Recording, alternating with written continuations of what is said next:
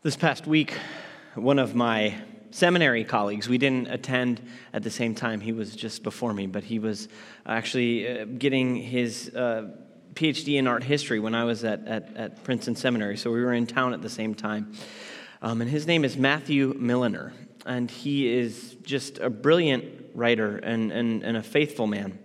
And this past week, he wrote an article that was published in Christianity Today um, entitled At Notre Dame, Good Friday Came Early. And he begins the article with these words Gothic architecture has long reached where Christian missionaries would go, but are not permitted the minds and hearts of the faithless. The world's grief over the flames at Notre Dame de Paris revealed its power as far more than an architectural style. For the great medieval commentator uh, William Durandus, the Gothic church took the shape of Christ's body the chancel, the head, the transepts, the arms, the altar, the heart.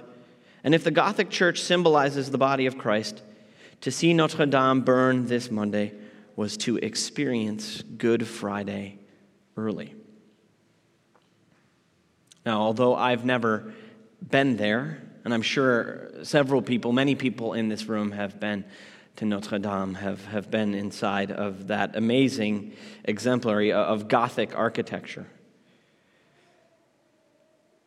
My heart sank nonetheless as I watched the live stream on Monday of, of the flames. And, and it was incomprehensible when you're seeing this that this iconic symbol, this, this, this priceless treasure of, of the Christian faith and of, of France and of Western civilization, whatever you want to call it, this place that had stood for seemingly 800 years, and when you think when something's been there for 800 years, it's going to be standing there 800 years after that. And to watch as the spire fell and the roof was engulfed in flames, and to think, well, this could be totally lost. And it's more than a church, as, as Matthew was saying in, in, in that quote, it's an argument in glass and stone. It's an apology for the truth of the Christian faith. And so to see something beautiful destroyed, it makes us feel hopeless. And to see a raging inferno, it makes us feel powerless. I think it helps us to understand in some small, tiny way the words of Jesus from the cross My God, my God, why have you forsaken me? My God, my God, why have you forsaken this church? This cultural treasure. Why have you let something so beautiful undergo such pointless destruction. No. Of course, it's been heartening to see the outpouring of support afterwards and, and the pledges, you know, that to rebuild and, you know, Notre Dame, like Christ, will rise again. But before we get to Easter too quickly, let us linger in the ashes. Now, Monday also produced what I believe will be one of the most enduring and iconic images and illustrations of Good Friday. So, this was um, one of the first photos to emerge from inside the church after the fire was under control. And what's striking is that in the midst of all that had been damaged and destroyed, one thing that remained was the cross. And that's fitting for two reasons on Good Friday one that speaks to our feelings of despair, and another to our hope. First, despair. The cross in the midst of the charred out husk of the cathedral reminds us of everything beautiful that has been lost, everything wonderful that has been destroyed. To see the cross in the midst of the ruins is to enter again into the reality of Good Friday. What happened to Jesus was terrible. It was ugly, debasing, defacing, and purposefully humiliating.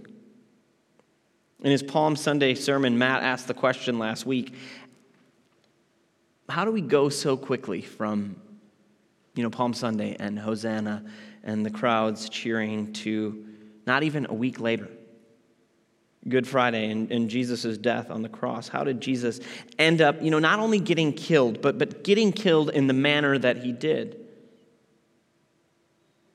And so Matt pointed us to the answer being in what Jesus did at the temple. His cleansing of the temple as Jesus symbolically enacting God's judgment upon us. And for that, the religious leaders knew that Jesus had to die. He was a threat to their power, to their control, uh, to their entire understanding of the world, and so they got rid of him by any means necessary, as the saying goes. And it's often said that Jesus died between two threes like a, like a common criminal. But there was nothing common about crucifixion. The Romans wouldn't bother to go out of the trouble to, to crucify a common thief or a common criminal. I mean, think about how much work, how much spectacle there was. How much work went into the torture, the soldiers leading him out. How much trouble they went to to make a public example of them. Crucifixion wasn't about killing a criminal. There's much easier, faster, more efficient ways to do that. Crucifixion was about sending a message. If you cross us, if you threaten our authority, this is what we will do to you.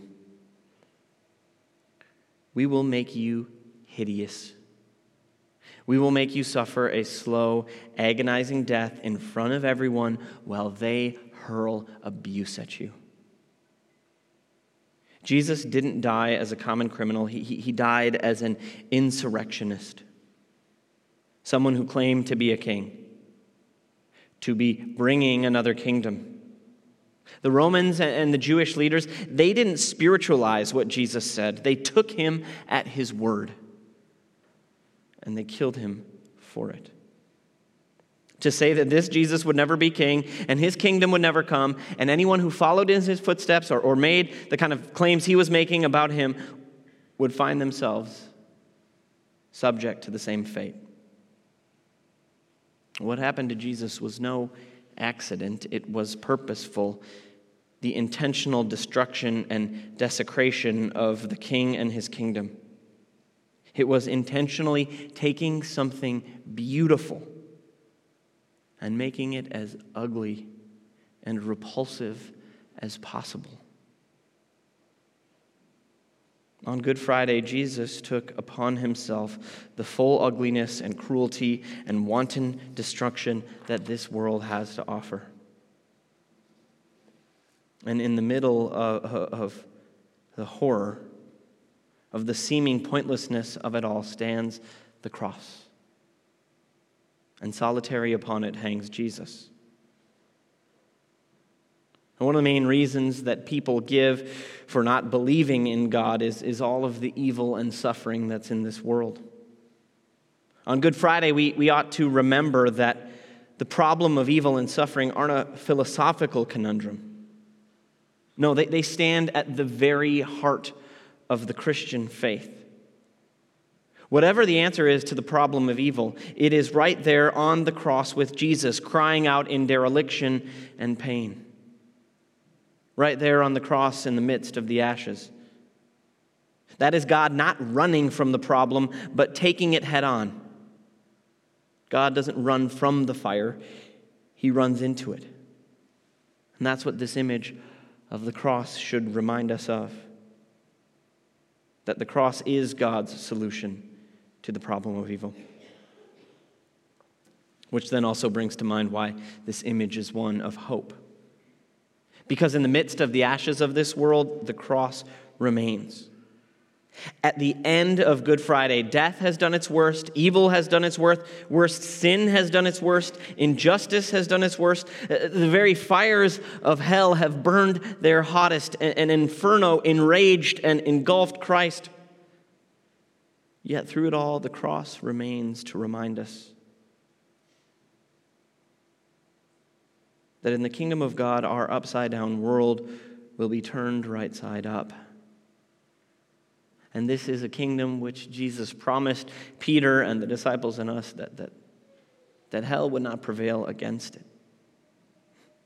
And John encouraged us by saying that he was a light shining in the darkness. and the darkness wouldn't overwhelm or overcome it. Not even on Good Friday. And so the cross, which was meant to humiliate Jesus, is where he has been exalted. The stake of his execution became his throne. And the instrument of his death instead became, for all who turn to it, a source of everlasting light and life. Tonight, Notre Dame is in ashes. The spire with the cross atop it has fallen. But like Christ this coming Sunday, it will rise again. In the name of the Father, and of the Son, and of the Holy Spirit. Amen.